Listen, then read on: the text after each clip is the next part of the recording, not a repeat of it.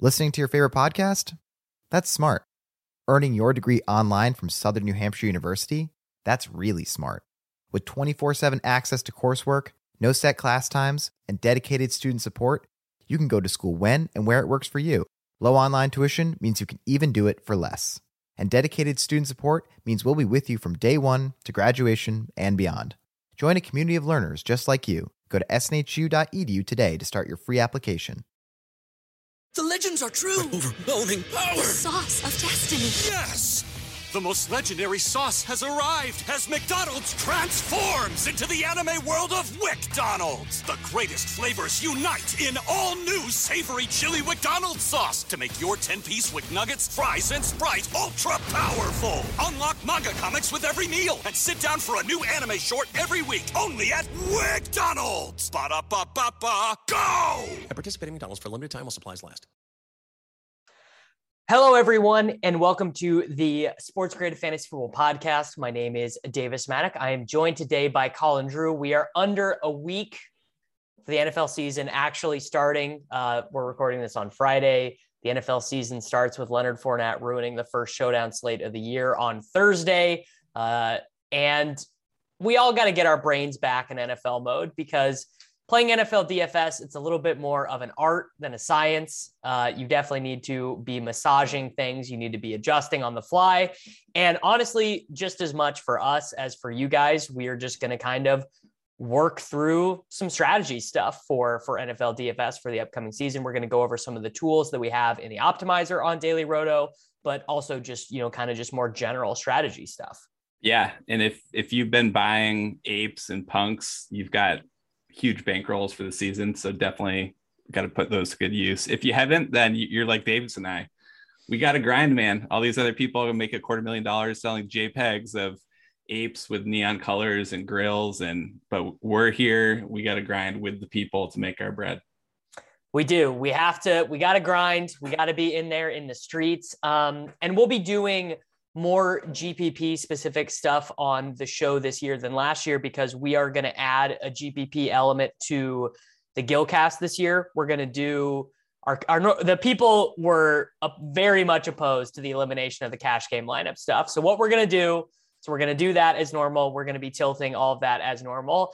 And then we're all going to enter in the red zone, which I think is the $50 single entry on DK, and we're gonna do we're gonna keep track of of profit loss and standings between the three of us there, and we'll be talking about you know what we did that was right, what we did that was wrong, and how unlucky we are to not be rich. Yeah, and I know we've got a bunch of free and premium content over the next week. Um, next week we'll have a big free showdown strategy podcast with you, me, and Brian Jester from Occupy Fantasy. So today we're going to be going through the main slate, basically talk MME a little bit, how to use optimizer tools, talk process, but also talk some of the differences in contest types and single entry three max. And, you know, I, th- I think really thinking about contests as far as like what contests are filled with DFS regs versus casual players, I think goes a long way towards separating how you may want to approach those different types of contests. Yeah. And I guess the first place to start with is goals, right? And, and, strategy, like very macro strategy, which is like what contests are you entering and why? Yeah. So, and I've done both. I've done uh, load up an MME and make, you know, uh, 300 uh, double stacks with double bringbacks. I've done the single entry stuff, had literally no success in MME for NFL. And part of that is that I literally really only did it for a year and that you know the the contest sizes are so yeah, insane. whatever. It's just it's just whatever. And uh that just was like so frustrating for me like to like just not have sweats and to just see the red line go down.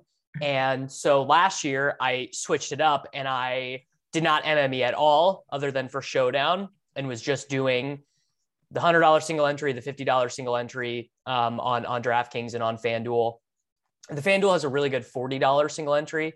We don't talk about FanDuel that much because uh, it's not people are more interested in DK content for whatever reason, but that is a good contest. And it's just, you know, it's easier to realize your equity. You know, some of those contests you only have to beat like 850 other people to to bonk or whatever. And that is a strategy that suited me much better because I I still tend to play things relatively close to the projections. Like I'm not going into M- MME week one and you know stacking some shit bum team like with with one percent ownerships. Like it just I, it's not what I'm particularly good at. Yeah, and I think um, a lot of those points make sense. Definitely having your playbook as far as what contests and then overall an approach towards each of those specific contests is a good way to level set. And for me, what I'm going to do to start the year, and I'll plan to stick with it depending if I bonk, but I'm planning to MME on FanDuel and only on FanDuel. And the only exception to that would be possibly early slate on DraftKings or short slate on DraftKings. But um, yeah. I think that FanDuel in general goes undercovered in content because a lot of the industry does talk DraftKings, partially because they have access to the contest CSVs. So it's a little bit easy to articulate some content around that. Um, but I think because of that, some of the spots and the nuances to FanDuel go a little bit uncovered on a week to week basis, in addition to just macro strategy. They also have a cheaper price point. So you can usually MME 150 set in a big lottery style contest for 450 or $600.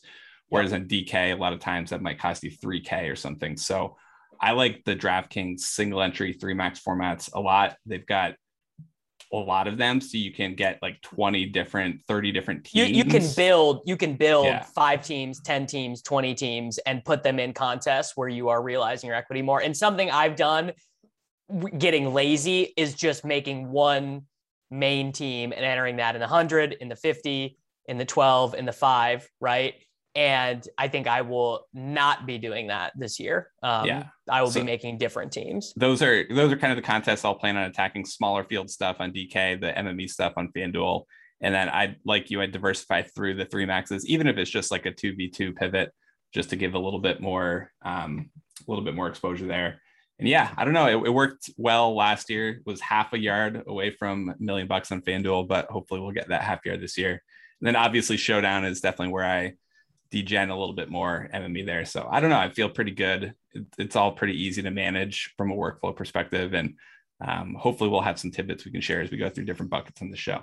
Yeah. So I think probably the best and most proper tools to be constantly thinking about as you are if you are doing MME, and this is even true for other GPP formats as well. But you you the the things you have to weigh, and this is like very rudimentary, is like projected ownership, projected points and what that what that delta is. And we call that delta leverage which is you know chance that a player ends up in the optimal lineup and you know the the percentage that that player is rostered. And that that's like very basic and very elementary. And it it also is not like one size fits all. And that's where you know the art versus the science comes in is like sometimes a negative leverage play is actually like the right play due to the context of the slate right? Like a well, week week one or your example. or your roster overall for sure. And that stuff, Andrew Barron, Hot Magic, who works with us, he's he's behind the scenes right now cranking through all that. So he will have we'll have the leverage tools integrated into the optimizer this year. So you'll be able to see those probabilities of a player landing on the optimal line that right next to the ownership. You'll even be able to optimize off that. And like you said, you know, if you've got extremely low probability, high leverage options in a stack, like it's probably fine to take the negative leverage running back in that context. But um, those will help you frame that decision and also optimize off that if you choose or build groups um, to, you know, try to avoid too much bad chalk or good chalk in the in the same lineups. Yeah, and like uh, you know, I'm kind of thinking about this like uh, like about like a, a poker book or something, right? Where they like lay out these scenarios to you, and it, it's kind of similar. Where like you can solve for the situation, like holistically, not using the exact example. So like the the poker workbook for this would be like Mike Davis for the Carolina Panthers, right? That first week he was 4K. No matter what his ownership percentage was, he was the right play both both before lock and after lock. And the ways to create good, unique rosters after that were like play Derrick Henry on DraftKings over Alvin Kamara, right? Or play Tyreek Hill instead of Davante Adams. That's actually a classic one that will repeat itself 10 times this season on the Sunday main slate, where Davante Adams will project as insane chalk and project for like one and a half more PPR points than Tyreek Hill, and Tyreek Hill will be half the ownership. Like it's that that is like a uh, color by numbers, like very easy DFS example. Yeah, definitely. Um, and it, like you said, this the context of the overall lineup and trying to make sure that each lineup is plus EV more than the individual players. And um, there are other levels of that too, just with correlations. And I, I want to talk more when we get into specific contests, but you know, bring back stacks and things like that in certain types of contests, like those interact with leverage calculations in a different way as well. So um, a lot of different layers too, but a lot of that, you know, starts out, I think, with the foundation that both of us are operating from a principle that holding all else equal, we want to correlate our lineups as much as possible, um, both within stacking with the quarterbacks, secondary pieces of those lineups, as well as the overall game environments. Yeah. Um, so this is true both anecdotally and in like uh, mi- mining contest results. So for me, my best team last year was uh, a Dak Prescott double stack with Jarvis Landry and Odell Beckham. Uh, that that insane Browns Cowboys game. That was my best team. That was my biggest score last season. Paid paid for my entire NFL season, which is something going into the season that I was like, I'm going to consciously do this. I'm going to play semi suboptimal plays to get the the results that I want, which is the double stack with the quarterback and the double bring back. And that is basically the most frustrating way to build teams because you're going to be playing suboptimal plays at other spots because of the salary constraints. And you know, NFL games are predictable, but they're, you know, they're just all sorts of things can happen in the middle of a game to make it go haywire. But by and large, I think it is kind of just accepted at this point that the combination of projected points and leverage is best spent um, in you know high total, high passing attempt games with double stacks and two players from the opposing team. Definitely, and I posted some data in the subscriber Slack that we have, like games with totals above 50 last year. Um, 25% of those had five or more players in that game, putting up 20 plus points on DraftKings. And uh, like 40% of those had three players at the flex position. So you know, some of those could just be full on onslaughts, like a QB triple stack, Mahomes triple stacked definitely came through a couple times um, last year. But a lot of those are bring back situations and uh, just getting exposure to that overall game environment when it does go back and forth. Um, there's some pretty interesting learnings in there when to get down to like the team level as well. I guess one of the caveats I'd say is I, I think the double stack, bring it back like I've been talking about it for three years at least, if not four, and we've got content on the site up from that long ago, but it has become more pervasive in different circles and it's become more of a part of everyday, I guess, podcast shows. And so I actually think it's got to a point where it still makes a ton of sense in lower stake stuff, in large field stuff, but I actually think in reg filled contests that people are starting to bring it back maybe a little bit too frequently. And I wanted some of your feedback initially on that take, and then I'll walk through like a specific example last year um, and see what you think. So, my thoughts are that actually in those contests that you're talking about, the spy, the red zone, even like the Thunderdome and stuff, because an 80th percentile result can result in a winning score because the point requirements are not as high the overstacking might actually give you better results because you you can have like a burned roster spot. Like you can have a $3000 wide receiver who gives you four points or whatever in a winning lineup in those contests. Whereas in the the lottos right in the millie maker the mini max you know you're you're up against a 100000 other entries. I think that you could even galaxy brain it out and say actually i might even want to be playing uncorrelated lineups there because in all likelihood, the optimal lineup, the truly like the perfect lineup or whatever, is more likely to be uncorrelated. That that probably would just be the highest scoring player at every position, whether or not they played on the same team. Yeah. I think if you look at the data, shout out to Leone, they did a podcast. It, it showed that the top like 100 lineups in the Millionaire Maker were still double stacked with the bring back to a higher percentage than the field is doing. So even in the lottos, it seems like that strategy was underutilized. Um, one of the examples I wanted to walk through from last year was the Chiefs Jets game because it was a game where Jamison Crowder was going to be out and Denzel Mims, Braxton Berrios were both close to minimum price. The Chiefs obviously had a 28 plus point team total there. And in that game, Mahomes threw for five touchdowns, but the punt receivers basically laid an egg. And in normal contests, I would like the the lottery style ones, like 20, 30% of the field brought it back with a jet. In the the three max, like 153 max or the $400 juke, it was 80 to 90% of the field that were bringing it back. And so all right. of those lineups basically took not a zero, but a, a 10 point score, used up one of the valuable wide receiver spots, extremely high ceiling position. And just a simple thing like the Mahomes triple stack instead of the double stack would have shipped all the money. But even just finding a subtle pivot at that flex wide receiver position off of Berrios or Mims changed the roster construction and overall allowed you to gain a lot of points in the field. So do you, I, I mean, do you that. feel like 80 per 80, 90% bringing it back? Like that seems pretty crazy, right? Uh, certainly 80 to 90% is overstating the amount of time that those guys would be required in a winning lineup. Even if you, even if you knew going into this late, okay, Mahomes throws for 350 yards and five touchdowns, 90% of the time you don't have one of of uh, you know Crowder, Berrios, Mims record, recording a score that makes it into something resembling an optimal lineup. So that is that is too high. Yeah. Yeah. So I, I, that's something I'm planning to keep a close eye on this year. Um, if we get into some like week one slate examples, there's like one or two guys where I think that type of context could happen, and I think that could happen on a weekly basis. And so, especially when you're playing against like when you're playing against people who don't consume content, then that's different. But when you're playing against people who are actively thinking about a lot of this, I think that is another level that I'm planning to think about this year.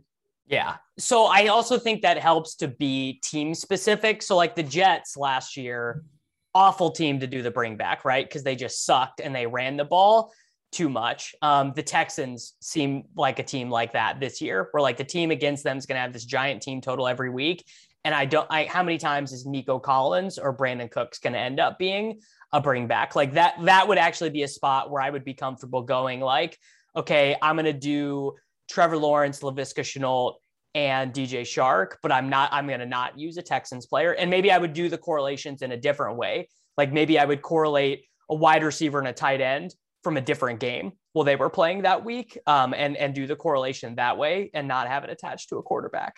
So within within an optimizer when, you, when you're going through you know there's a lot of different settings out there depending which optimizer platform you use but most of them involve some variation of stacking right? You can select number of players with a quarterback maybe number of players from the opposing team with a quarterback or you can go through and create individual groups.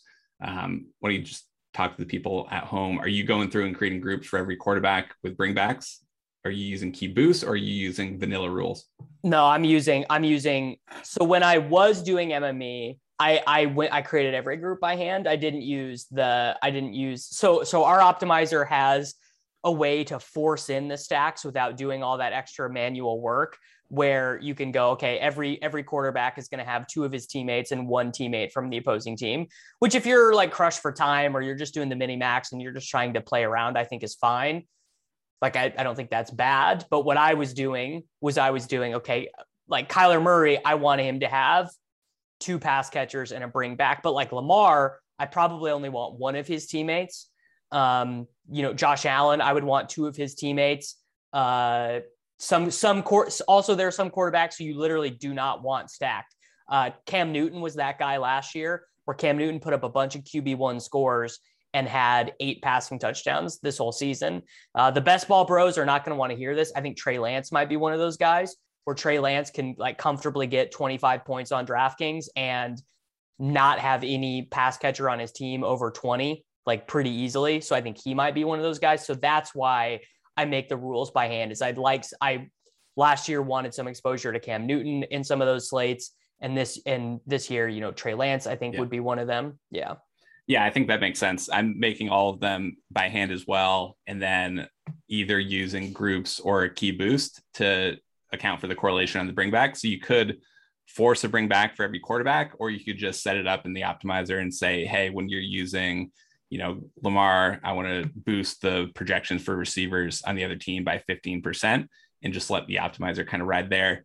I would also add, I think that's one of the reasons I was successful on FanDuel and MME was not forcing bringbacks necessarily. Correlation generally matters more on DraftKings. Makes yeah, the correlation is much weaker on FanDuel also, because of the lack of bonuses. It also matters a lot more when pricing is really tight. And I would say just generally DraftKings pricing is a little bit tighter. So FanDuel half PPR, less bonuses, softer pricing. I think the you still want correlations because it matters, but you don't have to force them to the same degree.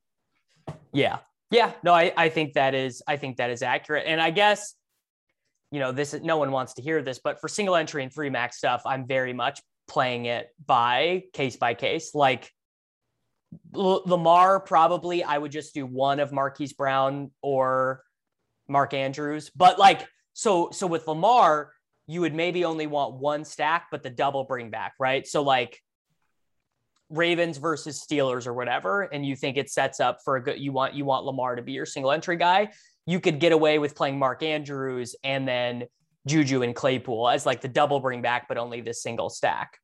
Yeah, uh, and I, I, did some analysis last off season. It was pretty helpful going into last season, and so I did it again this offseason and just trying to evaluate which types of quarterbacks you'd be looking to you should be looking to double stack versus which types you should potentially look to single stack. Because especially with like the rise of mobile quarterbacks i think like understanding the archetype of the quarterbacks is important for creating a bunch of your rules. Um, lamar was actually was definitely one of the most challenging guys to figure out regardless of which site you were playing on because it wasn't just that lamar i mean he had high upside himself. It wasn't like and it's all through not all through the legs, but a lot of it is. But he also had like a pretty broad target distribution where Marquise Brown and Mark Andrews were like the guys you could kind of trust at different points in the season. But um, for the most part, his big games were scattered. So like he had 10, 20 plus point fantasy games, but nobody else on those weeks had more than two. So you didn't really know what you were going to get when you stacked Lamar.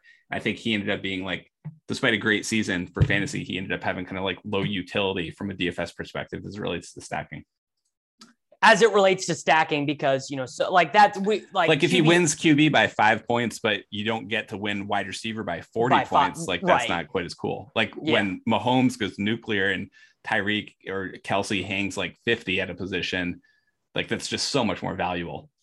Yeah, and it's not that you like uh it's not that like Lamar wouldn't make the optimal constructs. It's just that you'd be less likely to hit the wide receiver scores that you exactly. needed.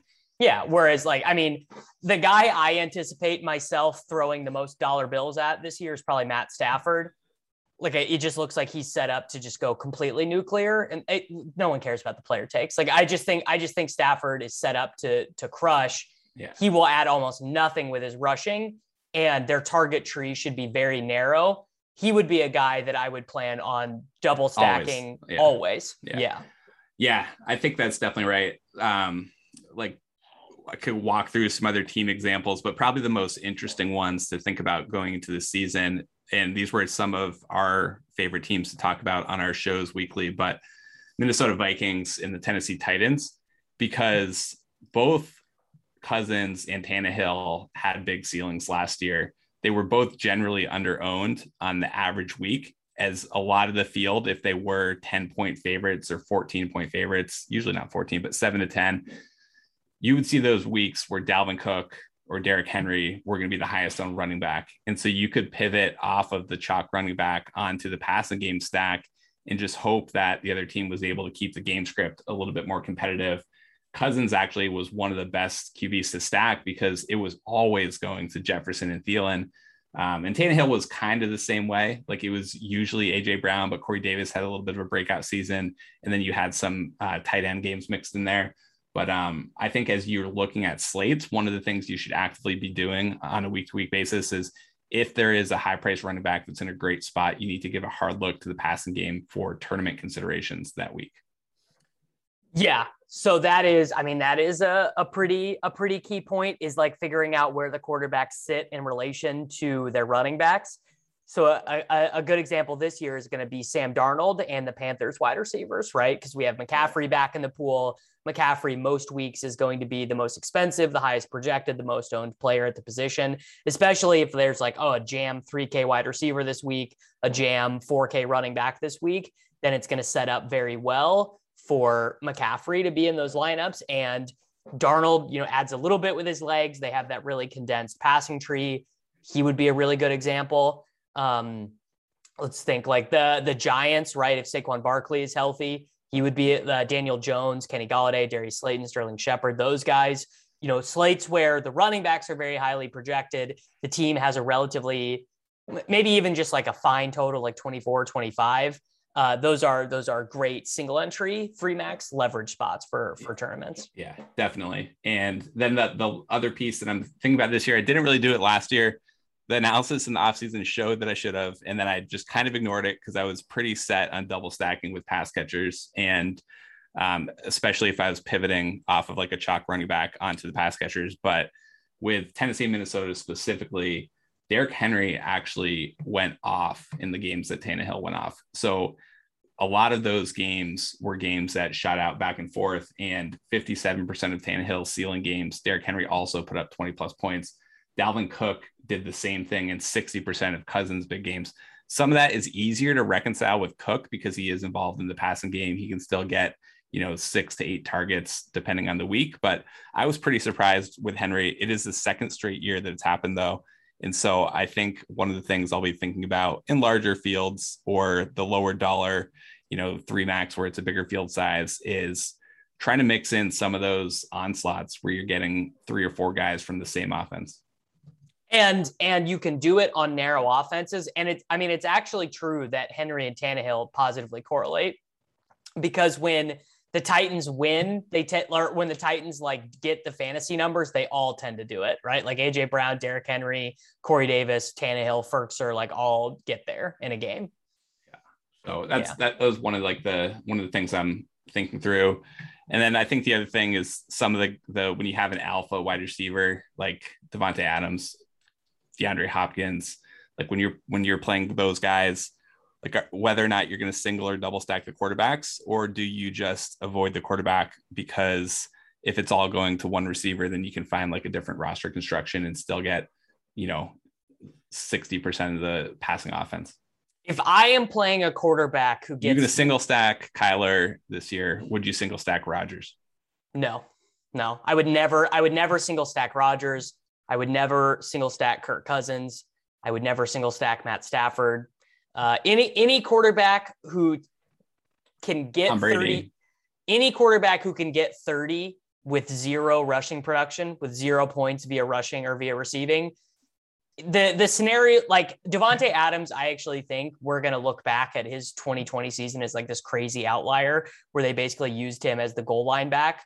Like I, I anticipate him scoring something more like 10 or 11 touchdowns this season which like that's how he's projected, but like yeah. everyone kind of in their minds is like that's bullshit. He's scoring. Yeah, 15. like he's they think 10 or 11 over the course of the season sounds good, but then like if he doesn't score in a given week, people are gonna riot. right, exactly. And so and again, very micro, but like you know, the beats are all talking about how good Marquez Valdes-Scantling looks. Tonyan scored all these touchdowns last year. Tonyan actually a great example of like why you should just be throwing darts on random secondary guys.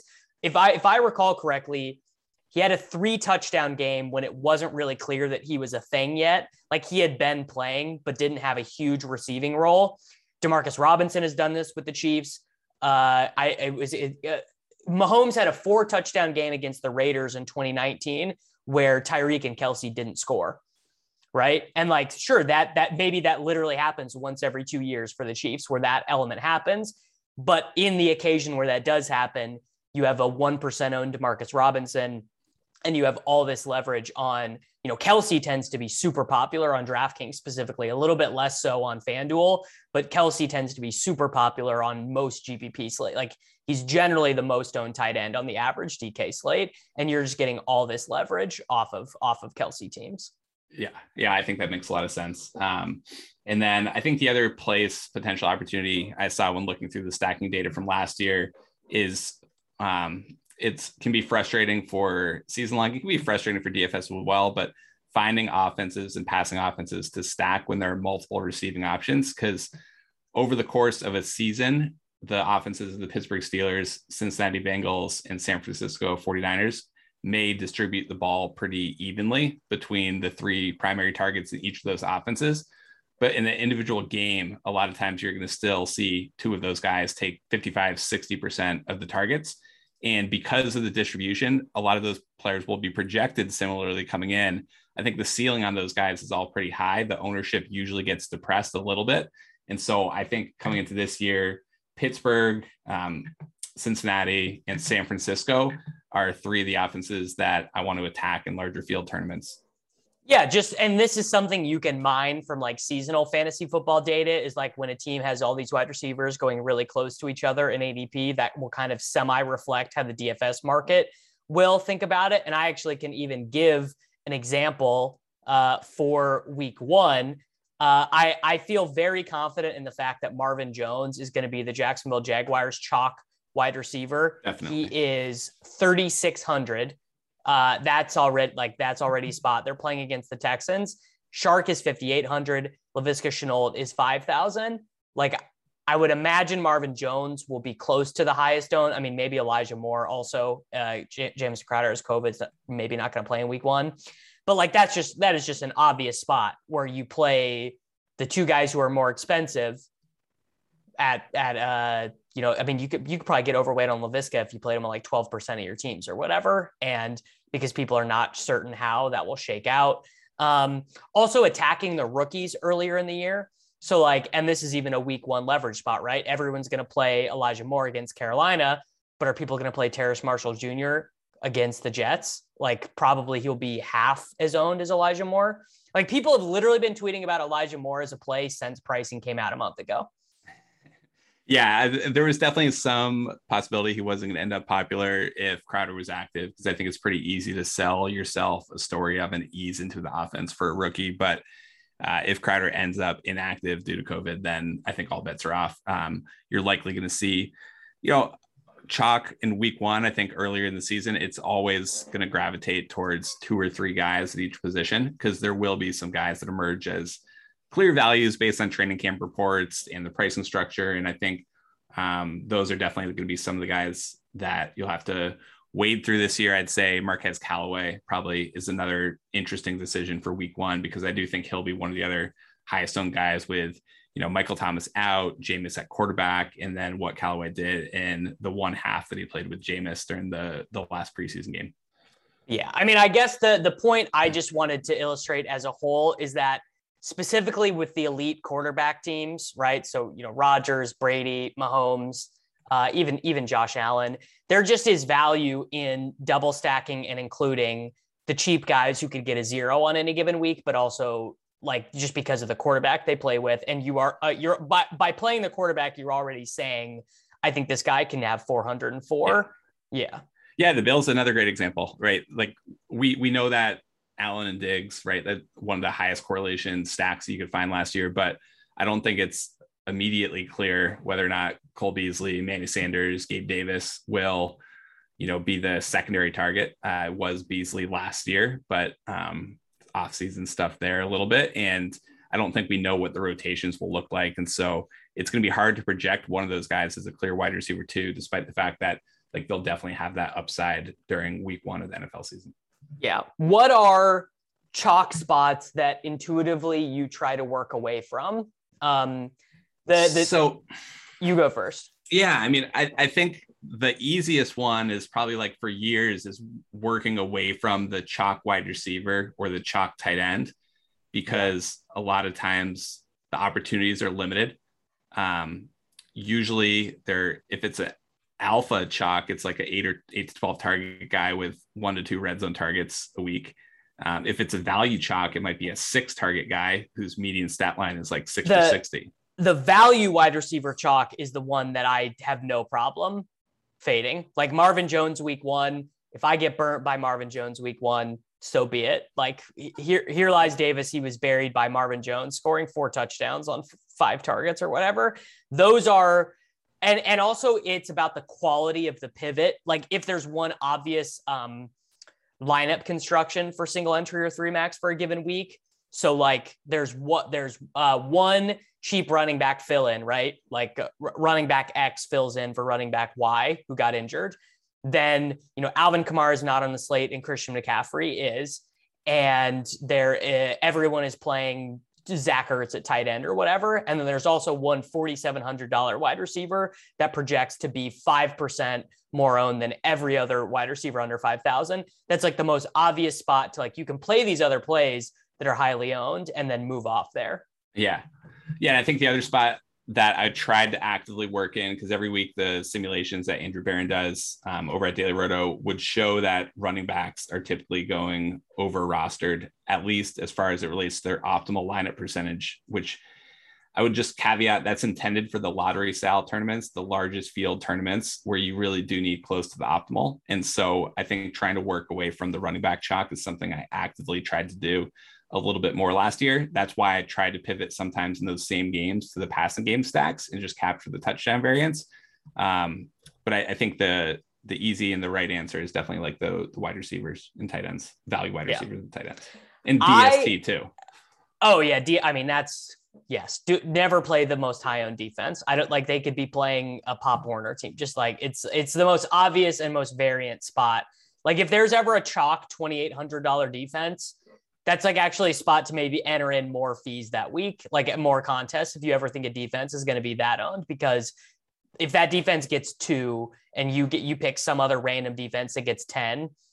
Yeah, or you like, happen to stumble on the 18 from yes, someone. It's yeah. it's it's huge. Um I will say I very rarely fight back against the 50% owned backup running back. Like it's a pretty rare situation where I'm like, yeah, I'm not playing Sony Michel filling in for Darrell Henderson this week. I'm not playing Damien Williams filling in for David Montgomery. It's like extremely rare for me. Yeah, and I, I, think that's one of the areas where the the content in the industry is over geared towards DraftKings a little bit. A lot of times, the backs who do end up popping there are maybe guys who are going to get workload in both the passing game and the rushing game.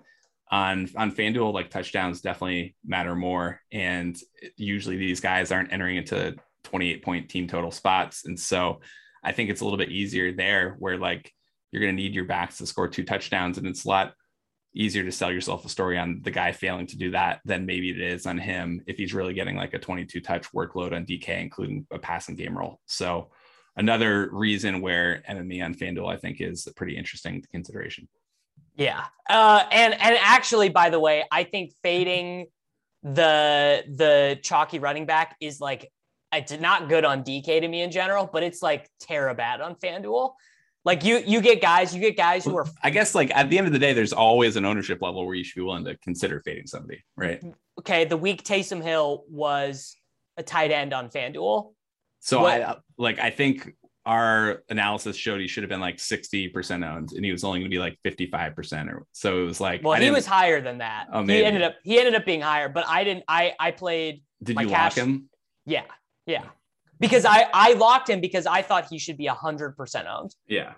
I, I thought that the correct uh, ownership number for him, and, and I didn't even MME on FanDuel last year, but I MME that week just because I like if 8% of people faded him and he got 20, he had, I think, got 26 that week or whatever. Yeah. I mean, he outscored every other tight end by 10 points. And, and, and I, I, su- I, su- I actually saw that as a spot where the game theory bros were going to over Galbrain themselves. And like uh, this happens in college football DFS too, where there'll be like a quarterback who's project or preseason DFS. We just had this example three weeks ago. Nathan Peterman was the only quarterback on the slate who was going to play all four quarters. And he had played all four quarters the week before. We knew he was playing all four quarters. And still because the game the game theory bros are game theory and he was only about like 60% owned in contests and he outscored every other quarterback by like seven i think. And that was a spot where i was like I, I was sitting there making my team like should i even should i even try to do this? Like should i even try to galbrain off of him? And i was like no i'm just going to do it. And i view the backup running backs on fanduel very similarly. On on dk because those guys can get game scripted out like uh, it happened to Alexander Mattison last year, right? Dalvin Cook missed one game. He got game scripted out. I think he got like six. Um, and that hurts more on DraftKings than it does on on FanDuel the way the scoring shakes out. But I I just think it's bad most of the time. Yeah, that's fair. Um, two places, I, or I guess two of the other GPP talking points that felt like were important. Um, I guess they're both associated with late swap, but one is late swap that occurs after the contests are locked. The other, I guess I would call it late swap. Like most people are building their lineups before Sunday at 11:30 in the morning. They might update them afterwards, but a lot of people have built lineups by that point. Inactives come out. I do think, especially in these lower stakes contests, that if it is truly a surprise inactive, a surprise situation, like when Tony Pollard got the start last year, when Zeke was a late surprise inactive, those situations are still going under rostered. If it's a if it's a situation where there's been like a week of buildup into a potential inactive and all the content's been around it, then those are ending up pretty popular. So I think in the low stakes stuff, if it is truly a surprise situation, you're paying attention, you should react pretty aggressively to that news. In higher stakes, people are going to pay attention. They're adjusting to that stuff. And I can even I can even give an example of that um, where I was planning on a late game inactive and it ended up working out for me. And my team would have been dust if it if it didn't work out. Like I would have dusted off my hundred dollar entry or whatever. But uh, Chris Carson, game time decision week eight for the Seattle Seahawks last year, and Carlos Hyde was already out. Travis Homer was banged up. So DeeJay Dallas was the only running back that they could play. He was 4K. We didn't, we, we, he was a, uh, Carlos or Chris Carson was a true game time decision. He ends up not playing. It was against the 49ers. Uh, DeeJay Dallas scores two touchdowns in that game, ends up being, you know, in the nuts. You needed him. And that is an element that people are just not willing to do. I mean, people don't use late swap enough as it is, especially on their teams that are dead. I actually feel like that's well worn territory at the time, but you don't very often hear on tout shows people talking about actually having a really suboptimal team at lock waiting for the late injury news, um, like planning on it and not really having a backup plan. Yeah. Yeah. And I think, I mean, it's in a way, it's almost like playing with position in poker too. And just even like a tiebreaker should go to a 4 p.m. guy over a 1 p.m. guy, anyways, if you're really torn between like a one off on the spot because yeah. you have this additional news about how your roster stands. If you're first place, this is your last guy, you can just truly, truly play the best play and leave them in there. Whereas if you need to make up ground a little bit, you start to understand what that looks like, how it relates to min cash lines versus the first place lines. And so um, I definitely think some takeaways I had from last season were, especially in low stakes MME, to react aggressively to late news and then across all contests to try to build with some late swap strategy built into the lineup ahead of time. Yeah. Um, which is like that i if you are if you are having questions coming into the season or just uh largely wanting to try to be a little bit better or expand your game i would think i would start thinking about late swap this year as like something you want to use a little bit more strategically. Because a lot of the questions people ask are like how do i do my correlations? How much should i be stacking? But like that is and and, and it's i mean i can't even imagine trying to set up all these swaps for mme like it's a nightmare. I i have done it and it's incredibly difficult but if you're just doing the single entry uh three max route it's much easier to to master. Yeah for sure. Yeah. Um all right. Are we are we good? Do we have any other strategy stuff that we want to talk about? Oh i mean i think that's a pretty good kind of a pretty good blueprint for thinking about the season. Um definitely trying to be active about how i'm approaching which contests, separating that into contests that are filled with more casual players versus DFS regs, and then trying to correlate those accordingly. So um, we do got a promo code. If you guys want to use the tools over at Daily Roto, you can enter the promo NFL21 for 10% off. But like we talked about, we'll have the optimizers, range of outcomes projections, floor and ceiling projections, the um, probabilities of each player to land in the optimal lineup, projected ownership and leverage scores on top of all the content that we do. So there's plenty of stuff there to get get your feet wet. Yeah. All right, everyone. It's going to be a great season. Gilcast is coming back. Colin Showdown shows are coming back. Uh, we are going to have a new program on the show uh, on the on the podcast feed this year that we'll be able to tell you guys a little bit more about next week. And uh, yeah, I wish you all the luck in your your final best balls and uh, we will we'll see you back next week. Listening to your favorite podcast? That's smart. Earning your degree online from Southern New Hampshire University? That's really smart. With 24 7 access to coursework, no set class times, and dedicated student support, you can go to school when and where it works for you. Low online tuition means you can even do it for less. And dedicated student support means we'll be with you from day one to graduation and beyond. Join a community of learners just like you Go to snhu.edu today to start your free application. The legends are true. overwhelming power! The sauce of destiny. Yes! The most legendary sauce has arrived as McDonald's transforms into the anime world of WcDonald's. The greatest flavors unite in all new savory chili McDonald's sauce to make your 10-piece Wick Nuggets, fries, and Sprite ultra powerful. Unlock manga comics with every meal and sit down for a new anime short every week only at WcDonald's. Ba-da-ba-ba-ba, go! At participating in McDonald's for a limited time while supplies last.